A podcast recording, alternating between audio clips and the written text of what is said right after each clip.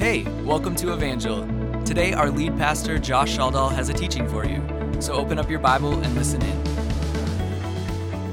Hey, we are in the, the second week of a message series called Foundations. And um, I told you last week, I'm already in fall in my mind because we're gearing up for so many things this fall and this spring for our church.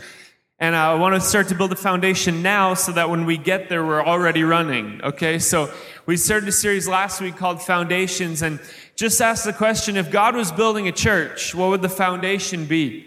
If He was building this church, which we hope and believe that He is, what is the foundation that He would build on? What are the tools that He would use to build the church that He would want to exist? And how do we become His church?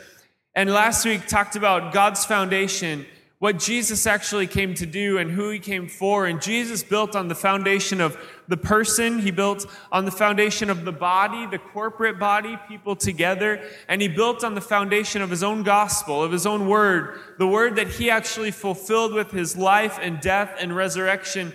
That is what the gospel, that's what this whole thing is built on, the foundation. And I want to take it a step further this week. Last week we talked about what Christ came to build. This week, I want to talk about, I want to center on that gospel and what that gospel came to build inside of each one of us. So, you have, if you have a Bible, I'm going to read from Corinthians again, uh, the same verse I did last week, kind of our series text that we're using. And then I'm going to read out of Ephesians uh, for the text that I want to get into today. So, if you have a Bible, I'm reading out of the message version today. Uh, I'm in 1 Corinthians 3 and Ephesians 3. 1 Corinthians 3 9 through 15 says this, or to put it another way, you are God's house. Using the gift God gave me as a good architect, I design blueprints. Apollos is putting up the walls. Let each carpenter who comes on the job take care to build on the foundation. We are all little carpenters in the house of God, and every one of us is called to build onto his house with our lives. And it says here that we are to be careful and to consider what we are building on to make sure that we are building our lives, everything that we're doing, that it's built on the foundation. And then it says, remember, there is only one foundation, the one already laid, Jesus Christ. And he says, build as a carpenter, build the house based on Jesus Christ. Build your life, build the church, build God's kingdom based on the person of Jesus Christ. Then it says, take particular care in picking out your building materials. Eventually, there's going to be an inspection. If you use cheaper, inferior materials, you'll be found out. But the inspection will be thorough and rigorous. You won't get by with a thing. If your work passes inspection, fine. If it doesn't, your part of the building will be torn out and started over, but you won't be torn out. You'll survive, but just barely. Essentially, it's saying make sure that what you do in life, you're building with eternal things that the building materials that you're using are of eternal value and not just temporary value where they're going to decay just with the rest of the world and even with our own bodies eventually. But build something that lasts and build it on the foundation of Jesus Christ. In Ephesians 3, verse 7, we have our text for today that I want to get into, and it says this. This is Paul again. He says, This is my life work this is my life work. You think about a guy like Paul who preached so many places, accomplished so much, wrote so much of the New Testament, and he says in one encapsulating statement, This is my life's work, helping people understand and respond to the message. Helping people understand and respond to the message. He centers what his whole life is going to be about on this gospel, on this good news story about Jesus that he's experienced in his life and many here today have experienced in, in their lives or in our lives. He continues and says, It came, the gospel came as a sheer gift to me, a real surprise, God handling all the details. When it came to presenting the message to people who had no background in God's way, I was the least qualified of any of the available Christians. God saw to it that I was equipped, but you can be sure that it had nothing to do with my natural abilities. And so here I am preaching and writing about things that are way over my head. Isn't it a relief that Paul was also over his head in understanding God? I'm the only one. All right. I, I just think that's a relief. The inexhaustible riches and generosity of Christ. He's in over his head trying to explain and understand these inexhaustible riches and generosity that we find in Jesus. My task is to bring out in the open and make plain what God, who created all this in the first place, has been doing in secret and behind the scenes all along. Through followers of Jesus like yourselves gathered in churches, this extraordinary plan of God is becoming known and talked about even among uh, the angels. Verse 11 All this is proceeding along lines planned all along by God and then executed in Christ Jesus. When we trust in Him, we're free to say whatever needs to be said, bold to go wherever we need to go. So don't let my present trouble on your behalf get you down, but be proud. One of my sports that I love and that I try to play as much as I can during the summer is tennis. I, for some reason, I'm an individual sports kind of person. I don't know why, um, because I don't want anybody depending on my lack of coordination, maybe. That might be the problem. But I, I, love, I love tennis because it's just me in my own head against somebody else in their own head. And tennis is half skill and half uh, mental, or probably 90% mental in my case because there's not a lot of skill.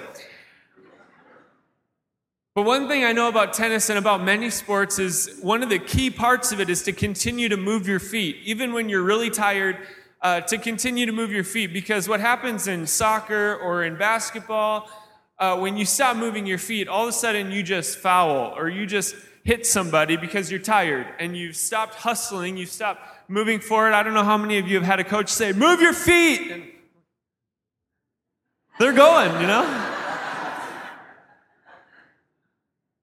And in tennis, what happens is if you stop moving your feet, you kind of scoop at the ball. And then if you're me, you feel like you're golfing because the ball just sails over the net, over your opponent's head, over the back of the court, over the fence, over the tree, over the sidewalk, in my case, over the street, and into somebody's front yard.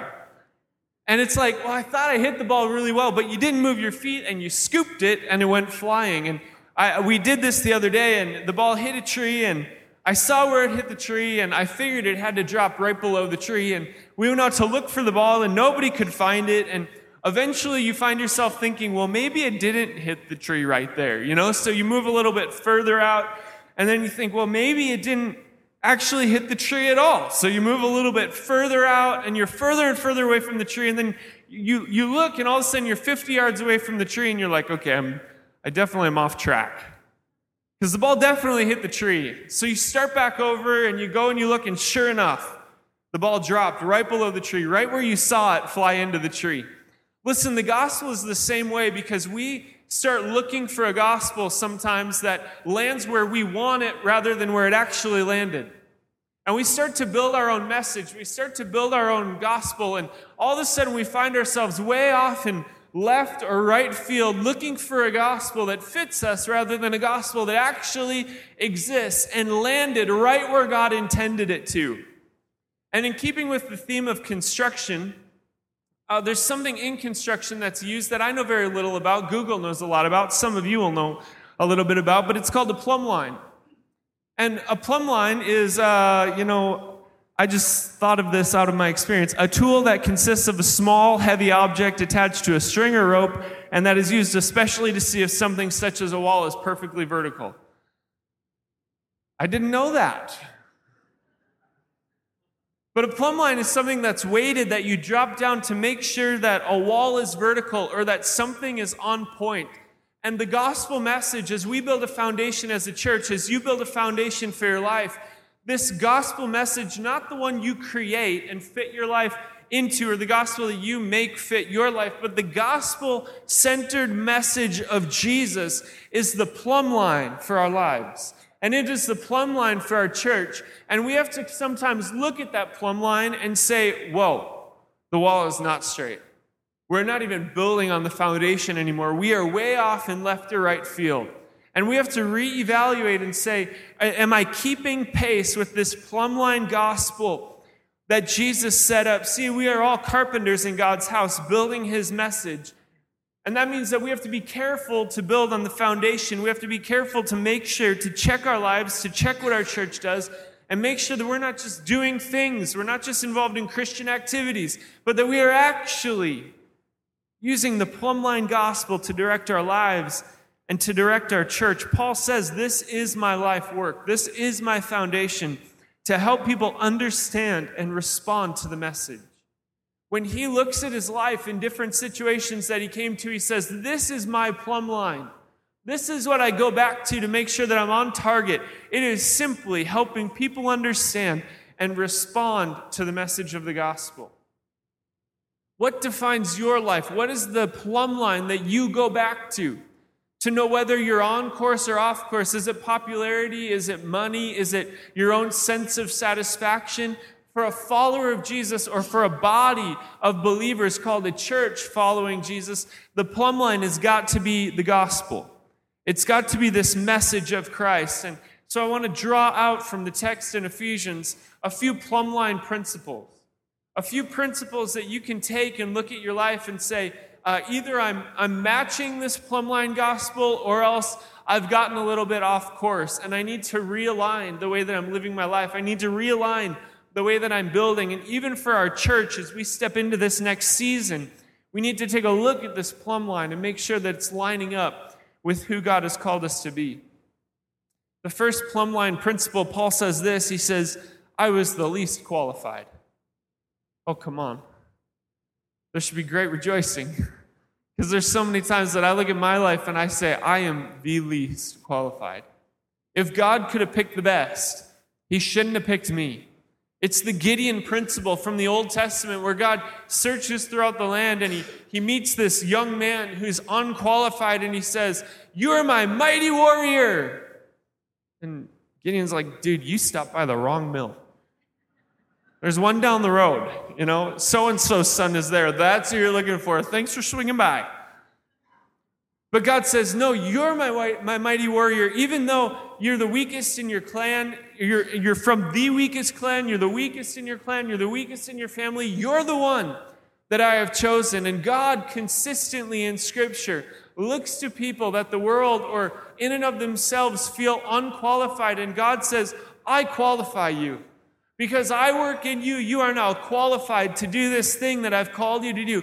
You have Paul who killed Christians and and God says, I'm going to qualify you to spread the gospel around the world through these letters. It's the God who works qualification into our lives. And He would qualify you today for the task that He has set before you. See, the plumb line gospel has nothing to do with your strength. A gospel that's based on your strength and your ability has really emptied the cross of power and has started to evaluate your own power. We're not meant to live that way. We are meant to live in light of the cross's power, in light of Christ's power at work within us. And that's what we draw from. And too many times we draw from the wrong well and we seek strength in the wrong places. The plumb line gospel is that God would qualify the unqualified to do the unquantifiable. That God would take the least, the most unqualified, and He would look at them and He'd work something within them or within you that is qualifiable. And from there, who knows where it can go, but he says, I'll do something in you that is unquantifiable.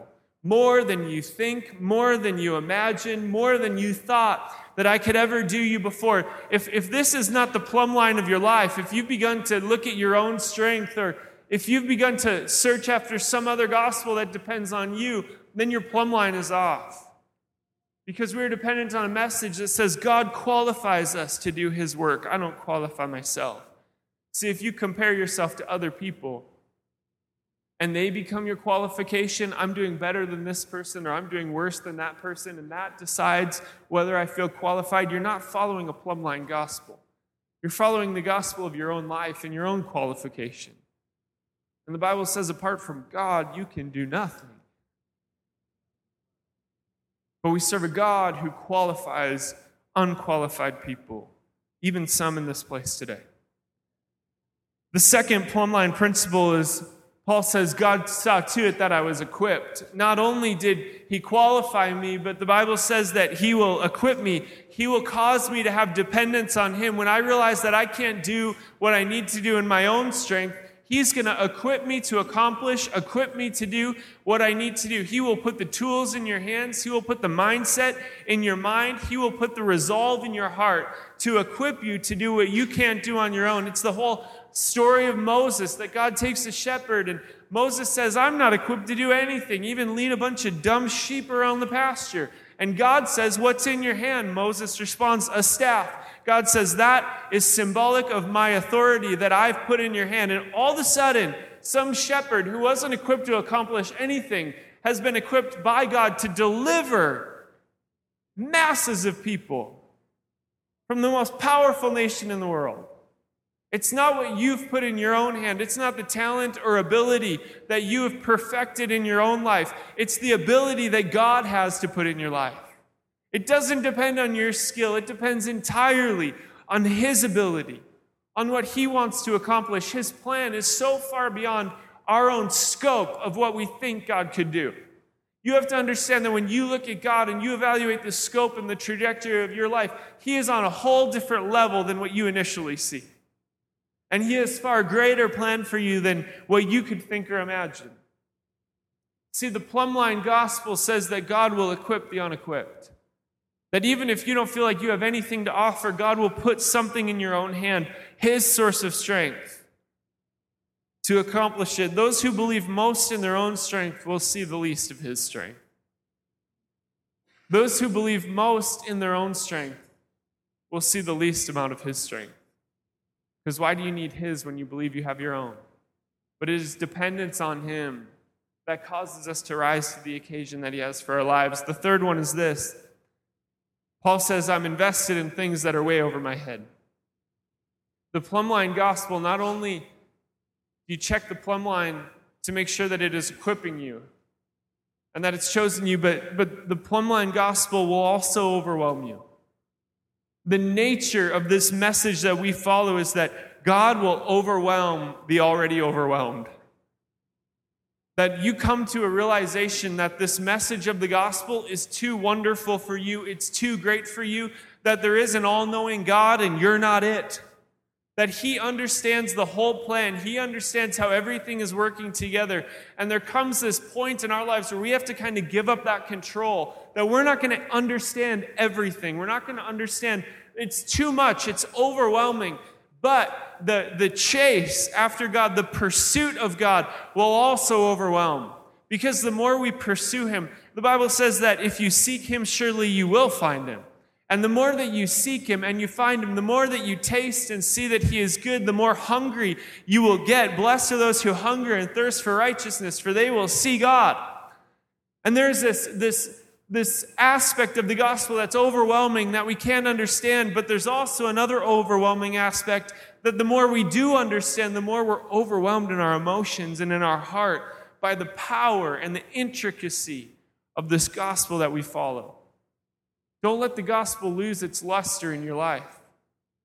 If it's lost its sense of pursuit, then your plumb line is off because there's so much to know and so much to see and so much to taste and so much to seek out that if you've adhered to a gospel that is boring or dull, then you have missed the plumb line. Because it is life giving and it is powerful and it is dynamic and it is thousands of years old, but still as powerful as the very day it was written down on tablets. That is the plumb line gospel. If you don't see it that way, you've missed this gospel of Jesus and the power that's contained in it. This plumb line will create a recurring sense of wonder as you discover more of God. It, there should be a sense of awe and wonder. The more that we know Him, the more that we seek Him to find Him, there's a sense of wonder that's attached. Number four, Paul says that God has been doing this gospel in secret and behind the scenes all along. This extraordinary plan of God is becoming known. Another aspect, a principle of a plumb line gospel is that it will reveal what has been concealed. Listen, aren't you glad that in our walk with Jesus, as, as believers in Jesus, you don't have to create anything? When the world asks you for an answer, you don't have to magically create an answer. When somebody needs a miracle, you don't have to create a miracle you simply get to pull away the veil and let God be revealed. Jesus didn't come about creating great ideas or, or creating things that would happen. Jesus simply revealed the nature of the Father. He simply revealed who the Father was and what he was able to do. And in your life, your job is not to create for God. When God calls you to do something, it's not your job to step up and create something that like God really needs your help. You know, well, I better I better perform well. You know, God's really depending on me to preach this message. You know, I all right, I'm going to stand like this and I'm going to give it to him. As if it all depends on me. No, I'm simply here, and you're simply here to use the gift God has given you to reveal the Father. He is the Creator. We simply get to live in His light and reveal it to those around us. That's why we have to understand it, so that we can live it in a way that is magnetic and revealing to the people that are around us. The plumb line gospel will continue to reveal, it does not stagnate. Listen, this is, this is the catch, okay? If you want to take one thing home that you should do in your life, this is what you need to remember. All of this, this gospel depends on your personal revelation. We're not a church that, that looks solely to corporate revelation, that we would all have this aha moment of God, but your walk with the Lord totally depends on God speaking to you and revealing himself to you. There must be personal revelation happening in your life, not just revelation you get from me or you get from a podcast or you get from a family member, but this walk with the Lord, this relationship has to develop into personal revelation where God speaks and you respond. How do I serve Jesus? God will speak, you respond. God will speak again, you respond again. God will speak again, you won't respond. God will speak about that same thing again, you still won't respond. God will speak again, you respond. It is the whole thing. If you're struggling in your walk with the Lord, if you've kind of, you know, hit that spot where you've really slowed down and you don't know what's the matter, go back to the, the thing God told you to do. What He spoke to you to do, and this time, instead of ignoring it, respond to it. And when you respond, God will tell you to do the next thing. It is the whole, this walk with the Lord, this knowing Jesus is a heartbeat. And it just keeps moving. He reveals, you respond. He reveals, you respond. He reveals, we respond. That's how the, the body of Christ is living. It is alive. It's supposed to be thriving and growing but we have a body of Christ that is losing all of its blood because God is speaking and nobody's responding or nobody's listening. And all of a sudden, we are dead in the water. And the body of Christ looks like a, a worn out, tired, hopeless group of people because there is no daily personal revelation. God gave manna in the wilderness to the Israelites to feed them every day. He said, Eat it today because tomorrow it will be spoiled. It was symbolic of what God wants to do in your life today. He gives you manna, He gives you bread to live on, revelation that He wants to speak to you. And you need it today because tomorrow it might spoil. You need it every day. And then you just respond to Him. I don't know how to grow in my walk with the Lord. He will speak, you will respond. Today, God will speak to somebody in this place. You need to begin to serve Jesus wholeheartedly. You maybe need to lay something down in your life. He is speaking. Are you listening? And it's not enough just to hear, but you must respond. It's the, it's the aspect of obedience that He reveals what has been concealed, and we respond to it. I just want to give you one more today. The Plumb Line Gospel has been proceeding along lines planned by God, planned all along by God. The gospel that we follow is God's plans for the unforeseen in your life. We serve a God who is all knowing. He has foreknowledge. He knows what is coming. He knows what has happened. He knows what's, what lies in the future in your life. This gospel that we adhere to is God's plans for the unseen circumstances in your life. What does that mean? Whatever you're about to walk into, whatever is about to happen to somebody in your family, whatever fear or anxiety develops in your heart over the future, you can know that God has already walked there that He has already been through. By His foreknowledge, He knows it's coming. So He's brought the right people around you. He's put you in the position of support. He's speaking to you right now about the next thing you're supposed to do. It's so hard to follow God. I don't know how to respond to Him. He is already, if He brought you to the point where He revealed it to you, He has already revealed the path for you to walk through. Before God ever split the water for the Israelites to walk through, God had planned it to happen. He knew long before they ever came to that trial that He was going to open that water for them to walk through. And in the same way, in your life, God is, is aligning circumstances. He's putting the people around you. And when, when you come to that point, He's just updating your status on what He's already put into place. He's already put the people around you. He's already given you the, he's already set the revelation in place that you need to get through that circumstance. It's already there because he knows, he has foreknowledge. He knows you're going to walk into it. So it is insanity for us to walk through those situations without him because he has provided the way through. He is the God who plans the unforeseen in your life. There's no reason for fear or for doubt or for anxiety or regret or shame or any of those things to hold on because God hems you in behind and He hems you in before. He's taken your future in His hand, He's taken your past in His hands, and He's going to lead you right where He needs you to be. This is the gospel message that we are centered on that anybody is welcome in this place, no matter what you've been through, no matter what your life looks like. You are welcome here because no matter what it has looked like, we believe God is hemming you in behind and that there's a plan that He's revealing in your life before. And I just want to be a part of that in somebody else's life. Because maybe my moment where I enter into their life is the moment God said, that's the moment that they'll first believe in me. Or that's the moment when I will break their depression that they've had for so long. Or that's the moment when they will have a revelation of me unlike anything they've ever experienced. And we just get to be a partner in that. It's not on us, we just partner with what He's already doing. Listen, we are not meant to stagnate. We are not meant to just sit still. We're not meant to wonder if God is there. We are meant to beat with His heart and walk with His feet and serve with His hands and reach the way that He would reach. We are meant to be in step with Him. And if our, if our lives are anything different, then the plumb line has gone a little bit off course. And we need to reevaluate. Will you stand with me?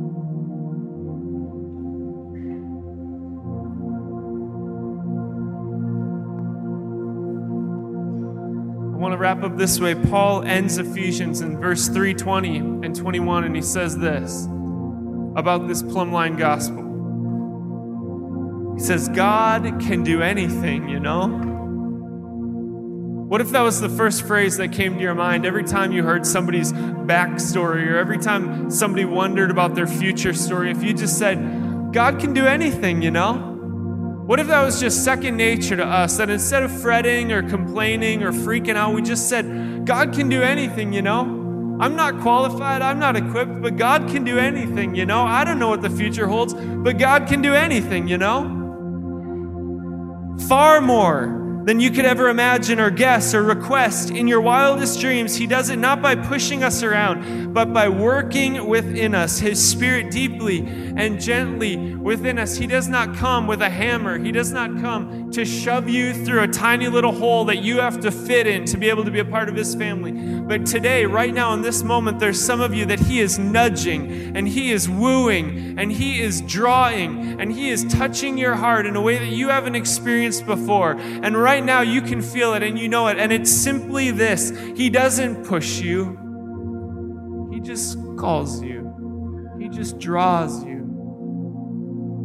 To the unqualified here today, he says, I know you don't believe in yourself, but I will qualify you. Let me do the work in you. To those who feel unequipped, he says, Let me put something in your hand that will change the world. To those that are overwhelmed, he says, Let me just increase your wonder. Let me just increase what you know about me. To those that need something revealed, he says, I see behind and I see before, and I will lead and I will guide you. To those that don't know what the next plan is, God is leading you. Maybe there's somebody who doesn't know where you're being led to. What God's calling you to do. And today, He's just speaking into your heart in a still, small voice, assuring you that He is present and assuring you that He is able. We're so glad you joined us today. Our hope is that you're challenged and encouraged by these teachings every week. We'd love to hear how God is using this ministry to change lives. Send us an email at mystory at goevangel.org. For more information about our church, check us out online at goevangel.org.